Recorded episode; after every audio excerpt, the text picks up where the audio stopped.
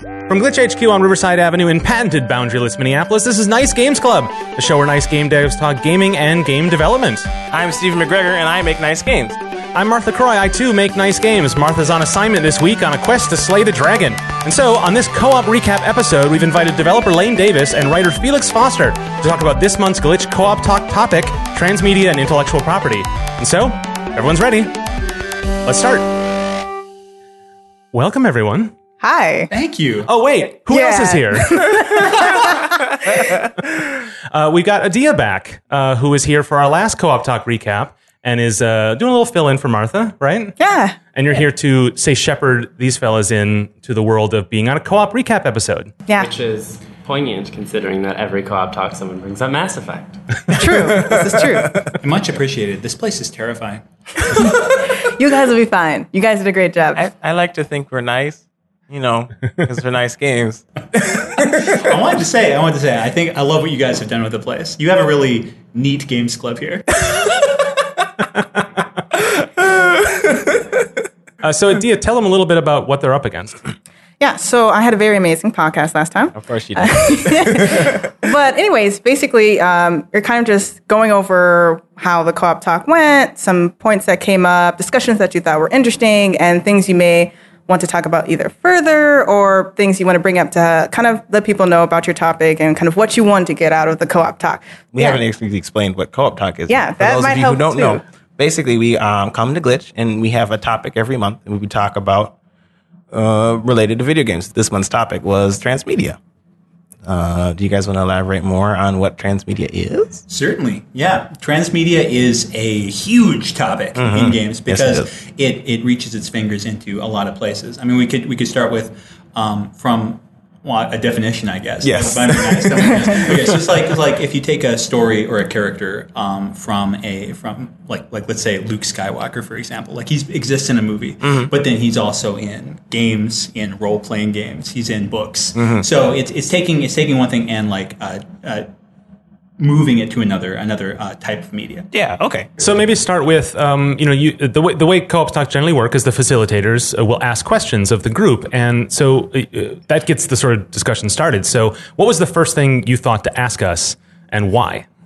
We just did an icebreaker that was just like, why? Like, do you play games that have been translated to other media? Or have you enjoyed other forms of media that have been based on games or turned into games? And do you like them or not? Yeah, I remember you guys specifically asked, which was, one interpretation you thought was really good and one was really bad, right? Mm-hmm. And I mean, one that always jumps out to me is E.T. I mean, because it's, a lot of people consider that movie to be a classic, but then you see the games and they literally dump them into a ditch.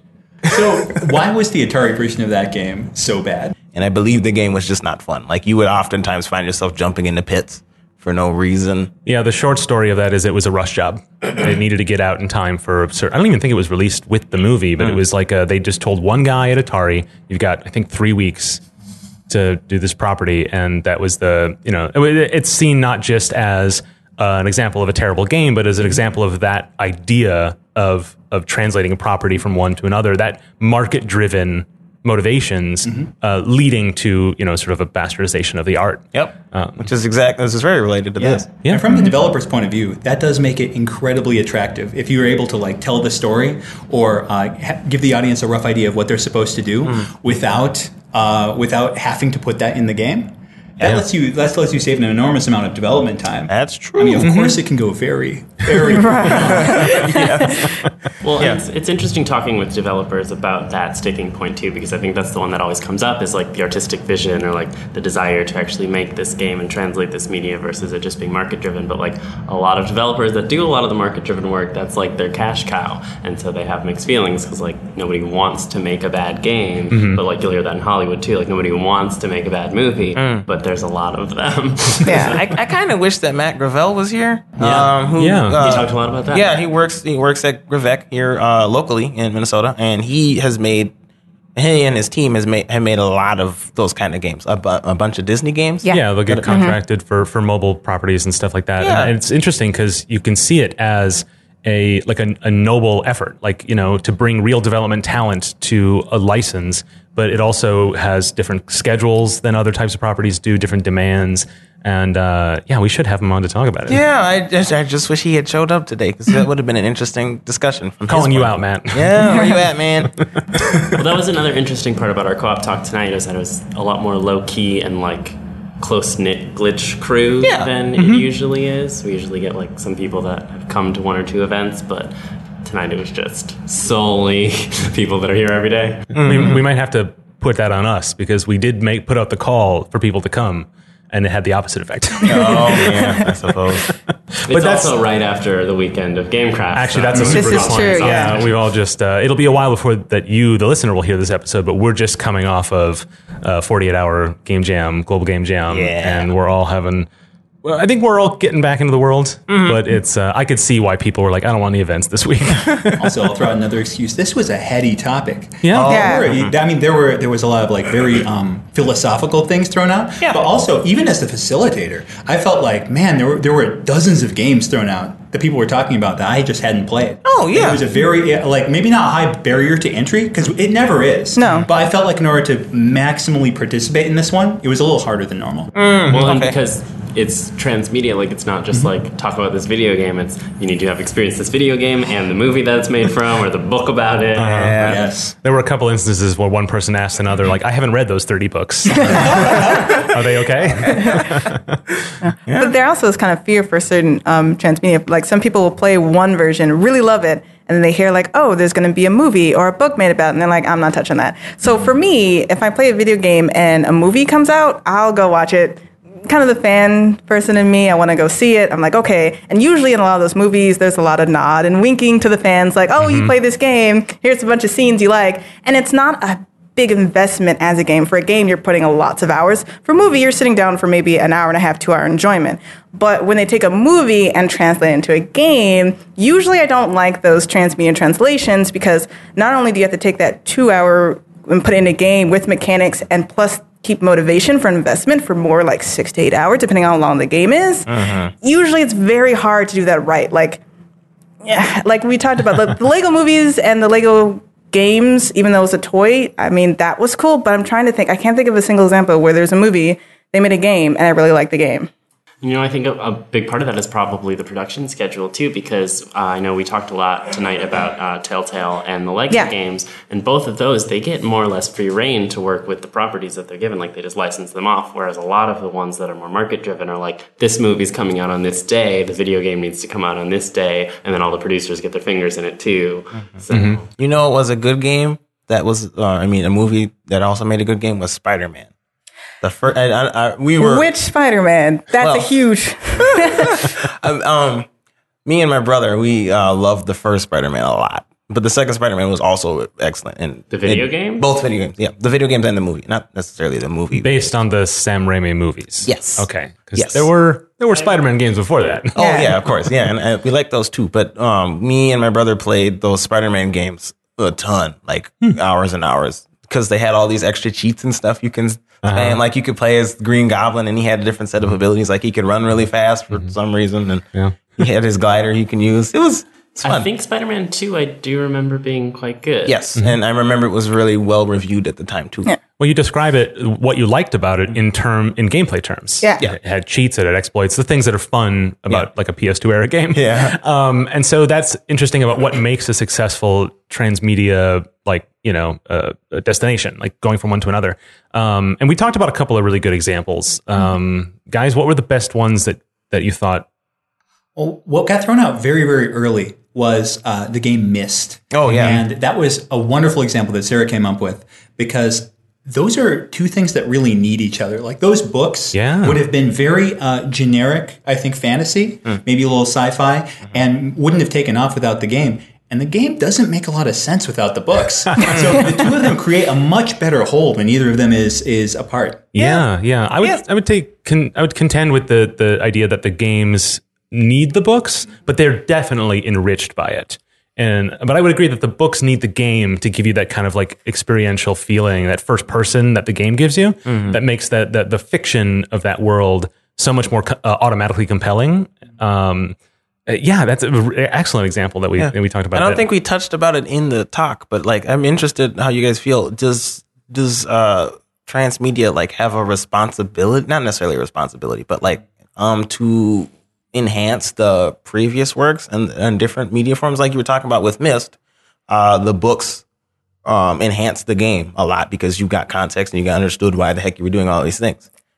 That's such an interesting question, and I think it absolutely can. Yeah. But I think that part of what it can do also is just take an existing thing and bring it to an audience that wouldn't otherwise participate with it. So this is a bit of a bad example, but the Lego movie does both of those things. Yeah. So not only does it take something and expand it, but it also brings it to an audience like me who hasn't played with Legos in 10 years, and all of a sudden I'm like excited about it. Yeah. So I think that like in terms of your obligation, you should be doing at least one of those two things. But I don't think that you necessarily have to create something that the other part feels lesser without. Okay. Yeah, I agree with that as well, because when you have a certain storyline, it should be able to stand alone without having the transmedia needed to have a core understanding of the game. For example, I read the Overwatch comics. Never played Overwatch. And you don't work. Yeah, you don't need to read the comics to understand the story in Overwatch. It's not that deep. But but anyways, though, and I feel for a lot of games, we brought up things like Fable and Skyrim and other games where in the world, the storyline's there, but if you really want to go deeper, they have kind of like books that you can read to get more lore and insights. I feel like for those who want kind of to go deeper in the story, to have those add-ons that enrich the experience, like you're saying, is really good. I love that you have like a boss rush mode to help your like core, like really competitive players have extra credit. Yeah. Why not have extra credit for narrative players as well? Yeah. I think that the obligation that I think of is just to make a good piece of work. Yeah. Like that should be the forward thought, as opposed to like make a good translation or make a good, whatever, because a lot of times that actually I'd say most of the times when video games are concerned, video game movies or movie video games and video game books even are thought of as being terrible. And it's just because there are so many that are bad. Yeah. But I think that they're going to them from the perspective of like, we just need to take this title and the content that's given to us and make it into this other form of media. Right. And it would be a lot better if they started from like, let's make a good this form of media and adapt it to these characters or whatever. Yeah, there's a difference between, and we talked about both, but there's a difference between adaptation and like a transmedia enterprise, that I feel like the ones that do it well really leverage the medias that they're either translated to or the origin of. Whereas adaptations tend to sort of have a different set of baggage, perhaps. But they cross over. A lot of them are the same. But certainly, yeah. Another example that came up was Star Wars Knights of the Old Republic. Oh, yeah. That came up a lot. Yeah, yeah. And that, I mean, it perfectly leveraged the decision-making that you can do in a game, especially a narrative game like that, because it, like Shanti was saying, it lets you explore the sides of the Force and the idea of neutrality within that universe in a way that the films couldn't, but can within a system like the D&D type structure that it has. Yeah, yeah. It lets you explore what good and evil mean in that world. Mm-hmm. Yeah. Yeah, and it gives you an environment to dive deeper, and then a movie would be irresponsible if it was that complicated. Yeah. Right. But for fans who think about these things, like that is the correct venue to dig deeper, even if it's never touched on in the sort of parent material. Yeah, that's a beautiful thing to be able to do that. But I think they also had the benefit that they were going off a property that already had kind of a world built in. Yeah. So they were able to kind of put it with a lot of adaptations. They just have the 1 2-hour movie. Well, right, it's also BioWare. Yeah. For doing that kind of thing. Yeah. Mm-hmm. But I think Star Wars is a great example too, because like Boba Fett is like one of the most loved characters that gets all of like 2 minutes of screen time. But the Bounty Hunter game for PlayStation 2 is a lot of fun, and I think that a story like a movie about him would have to have some kind of compelling narrative, and like just as a character he doesn't have that big of a background. Like he's a bounty hunter, so like watching him kill. I mean, John Wick was a decent movie, but other than that, it probably wouldn't be that exciting. But as a video game, it's like, oh, okay, go here and here and here and shoot these people. Like, I think the same thing happened with Assassin's Creed. Like, the games are fun, the movie didn't translate well. Mm-hmm. I want to throw out a quick counterexample. I think that the short story, I Have No Mouth, But I Must Scream, is an example of a short story that produced almost no world whatsoever, but the game takes it and vastly expands on it and lets you see other sides of all the characters. I don't know if any of you have ever played that. Nope, got to put on my list though. I heard a ton about it, and it's definitely a good game. I've heard from that. Mm-hmm. Isn't that kind of like a horror game though? It's horrific. I don't know, it doesn't have jump scares. Okay, but it is scary in what it makes you think about when you're done playing. Oh, so I was going to describe that to Steven. Okay. Is it like System Shock 2? Yeah. Sort of? Okay. Yeah. Okay. Yeah. That same sort of like lurks in your mind afterwards. Oh, okay. Yeah. Interesting. You know, that is one of the big ways of doing it right, which is to take something that is simple, clean, impactful, and then build it out through another media. But the other one that I think, Lane, you brought up was my nicest of 2016, Star Trek Ascendancy, which takes a very complicated, rich world and distills its essence through game mechanics. They did a really good job on that. Yeah, and like that is a complete. It's almost the opposite of what we were describing as a successful transmedia enterprise, but to use a phrase, but it also does it. So how do you explain that? I was going to say I think that with board games, it's actually a lot easier in terms of development than video games because the vast majority of people that our board games are sold to, especially big, like gigantic 6-hour-long board games like that one, are people who care about mechanics and board games and who care about that kind of thing. Sure. So the developers are going into it thinking, okay, what are the mechanics here, and have that very present in their mind. Whereas, like, just if the Star Trek video game, for example, that came out after the most recent reboots of the movies, is kind of garbage because they're just like, okay, we don't need to worry about mechanics. We're just like trying to put Kirk and Spock on the screen. Yeah. There you go. But I feel like this was a good example where the game mechanics actually matched the narrative and the feel of what they wanted you from the different races. Because I was playing the Federation, and one of the things is that you can't actually like take over a world. You have to what is it? Hegemonize. Yeah. And that homogenized. But I seriously kind of felt as the Federation was going around. Okay, you know, I can't take over, and when I look at other people just like taking over things, it's like they can't do that. Because then I can't save them. But, like, that's not the whole thought process. And then there's a lot of other ones, especially the other races, that lend game mechanics to make you think of the narrative and kind of tie into the story. And even someone who, like, likes Star Trek but not well-versed in it, I still kind of got the understanding of what was supposed to be going on there. I love how cool the Romulans are. Their little passive is that you can do trade agreement. This game is kind of really weird in that, like, you can just, like, communicate with... The goal is really to communicate with other people, and you can make trade agreements. But the Romulans, who I played quite a bit, they are discouraged from trading because when they get trade agreements, they don't get the benefits from that trade agreement until the next turn. So if you are in a trade with somebody, you don't want to lose that trade. And if you aren't in a trade with somebody, you're encouraged to not do that. Mm-hmm. It's fascinating. Well, I described it in the talk as way more role playing than you expect. Yeah. You know, and it's interesting to watch some of you guys play it because you're not as familiar with Star Trek as I am, which is it's part of my blood. Mark is a super fan, and to see you guys like totally get it through essentially this, it's a 20-page rule book, but like the Star Trek encyclopedia is like 13,000 pages. So, but yet you seem to know as much about what Star Trek is just through those board game mechanics, and I'm shocked at how well that worked. Yeah. Well, the artfulness of it, I think, is partially in the 12 words that describe the Romulan's suspicious trait. Oh, yeah. that they lead you to like despise the other people around you so much, and fear them taking advantage. Yep, exactly. Yeah. When I played Romulans, I try to stay away from people as much as possible initially. So yeah, I think to distill what games do that film doesn't is. A film can make you feel like a character, and it can, but mostly it shows you things. Yeah. Whereas in a game, moment-to-moment decisions are affected by the rules that surround you. Yeah. And if those rules make you feel like something that you normally aren't, or create a feeling of symmetry between what decisions you're making and what the characters in the show might be making, then it's done something and shown you something about those characters that.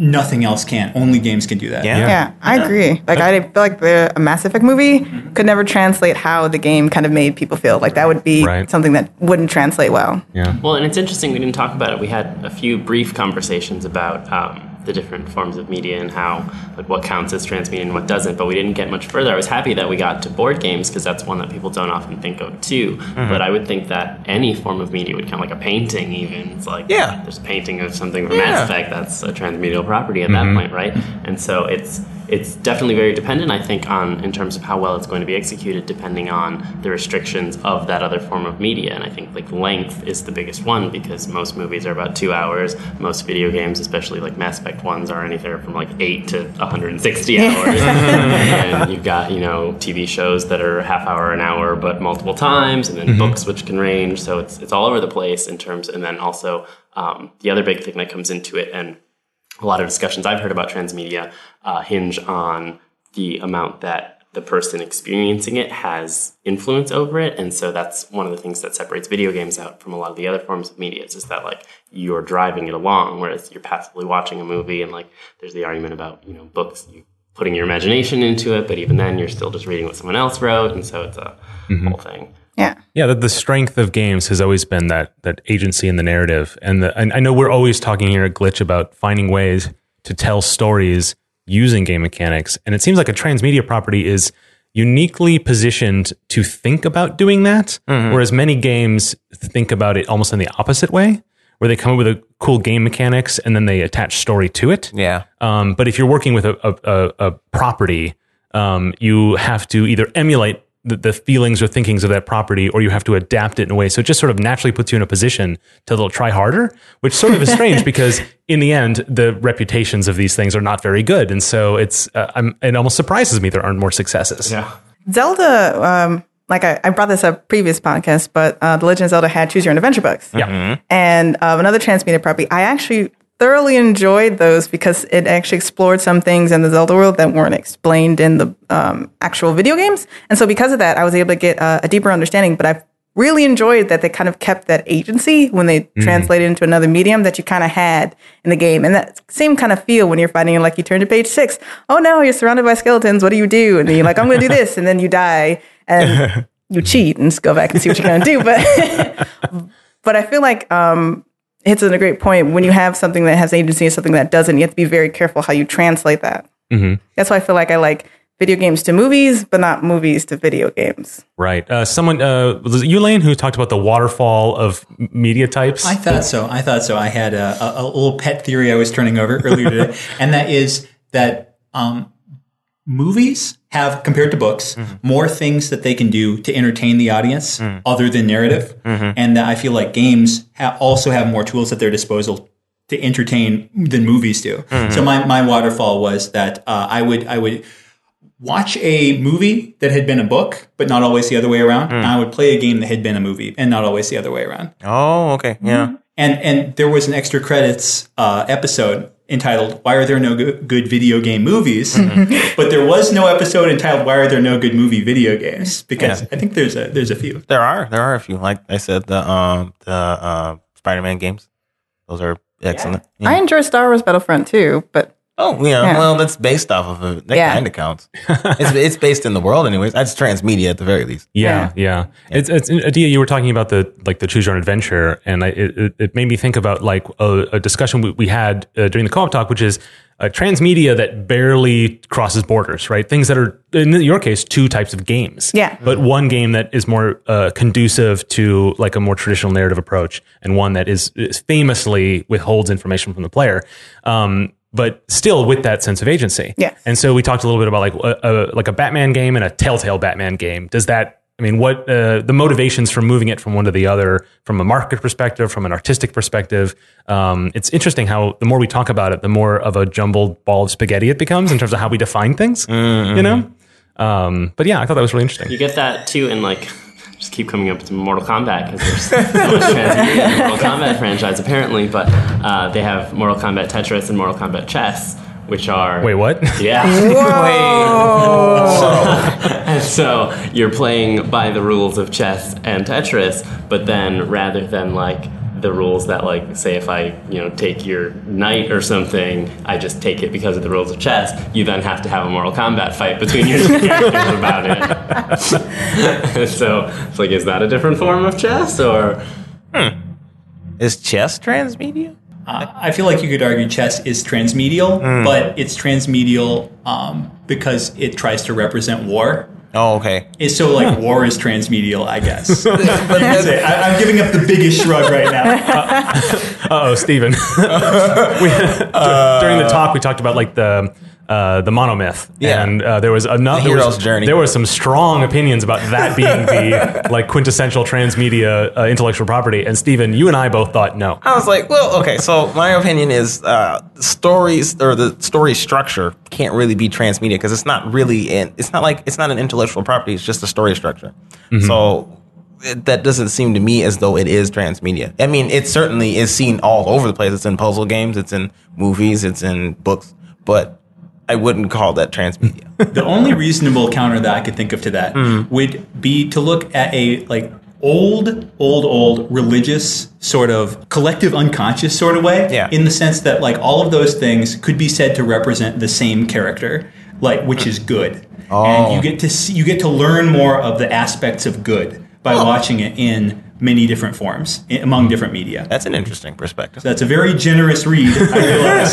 but that was what was in the back of my head when I was saying that. Oh, okay. Well, I wonder, like, what about Romeo and Juliet, the original Shakespearean text, versus like that. Baz Luhrmann's Romeo and Juliet? Like, those are completely different characters in a different time, speaking more or less the same. Yeah. But or even the story that apparently is adapted from an old Russian myth as well. So, right? Yeah, I would argue that those are adaptations and not necessarily well, I suppose the Romeo and Juliet movies are technically transmedia because they were plays first. But I would argue that those are more interpretations and different interpretations of the same thing. Mm-hmm. Well, Lane, when you're talking about like that broad defense you were making for the monomyth, it made me think about the thing I was really stuck on that we didn't get talk about enough, which is the role of the artist and the idea of using translating something from one media to another, or adapting it from one form to another, or modifying, improving it, or sequelizing, or whatever, as a motivation of the artist rather than a motivation of the sort of corporate owner.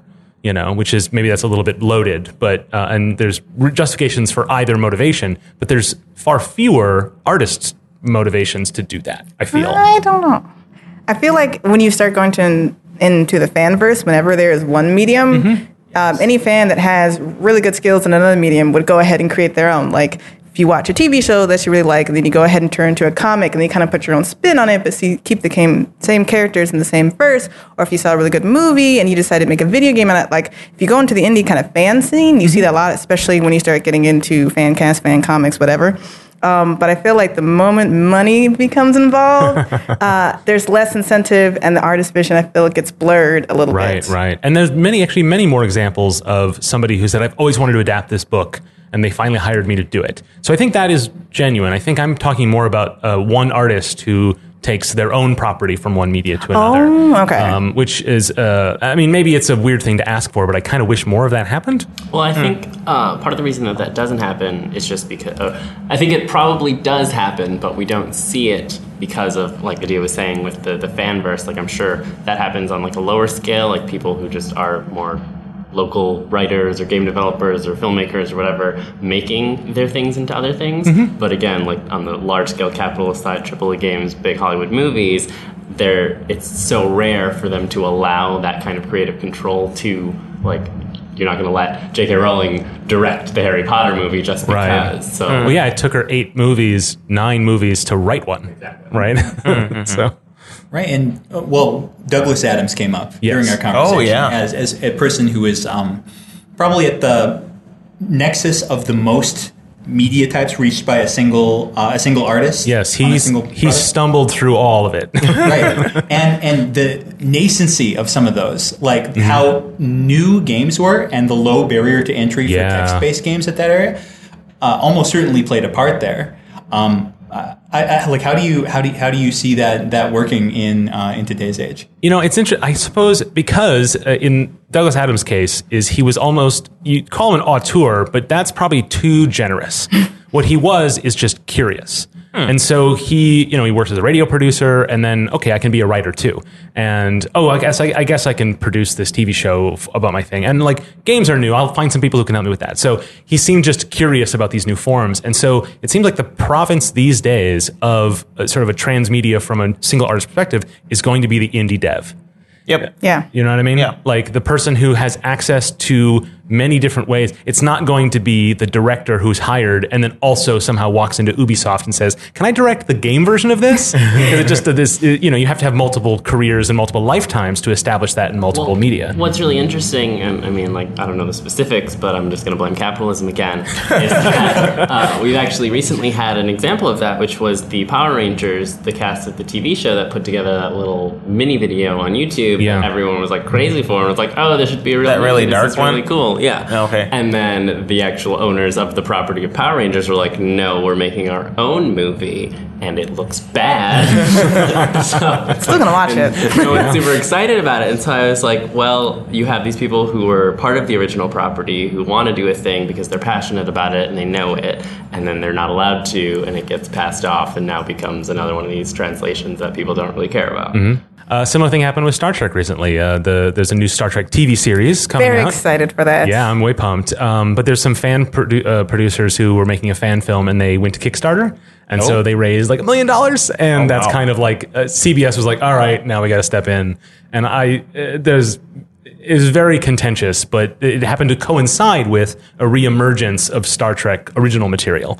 And so, yeah, that nexus of who gets to is really, really interesting. Yeah. Well, there's the games to games a lot recently with Kickstarter and stuff like that, where some developers from bigger games will go make their, what do they call them? Spiritual successors? Yes, yeah. Right. Mighty Number 9. Yeah. Oh, yeah.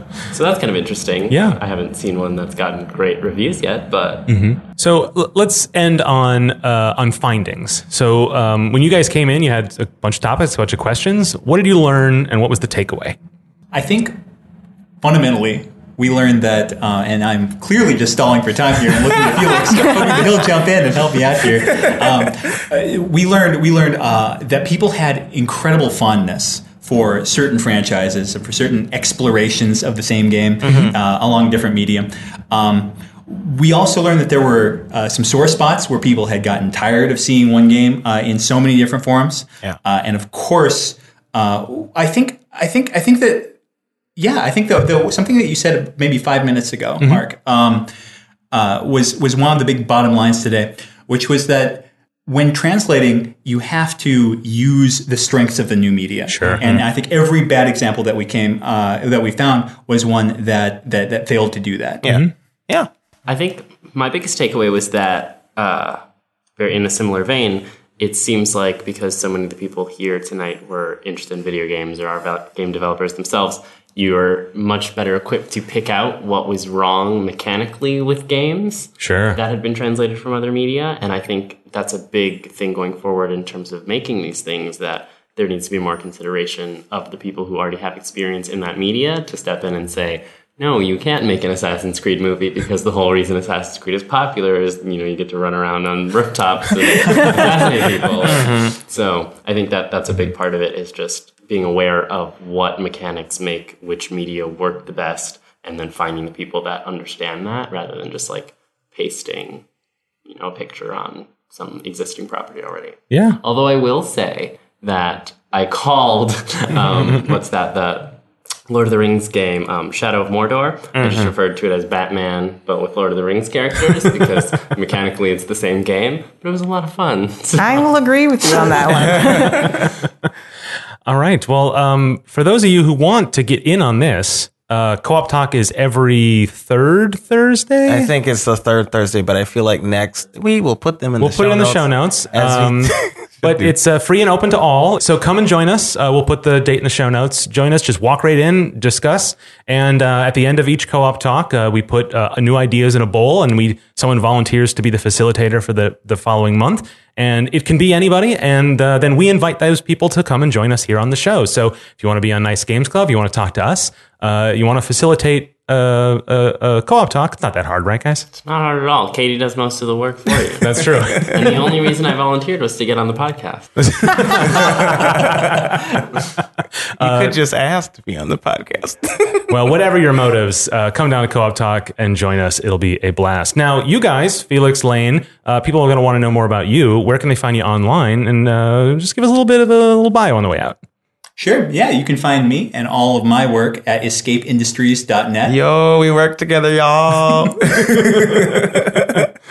I'm still in debate with my URL for my website, but you can find me on Twitter and Instagram and every other form of social media at Felix244. Yeah, we'll put all that in the show notes. So thanks, guys, for joining us. That's our show. So if you haven't already, subscribe to Nice Games Club in your favorite podcast app. Be sure to give it a good review if you liked it or are nice like us. It's really important. We're still pretty new, but we're starting to enter our adolescence now, perhaps, maybe toddlerhood. But we want those iTunes reviews. We want those that feedback. So send it our way if you liked the show. We want to also hear directly from you. So follow us on Twitter, all the other things as well, at Nice Games Club. Let us know how we're doing. Send us your topics and ask us your questions. Lastly, you can hear more about the show and your nice host, as well as get all the links and notes from this episode at nicegames.club. So until we start again, remember to play nice and make nice.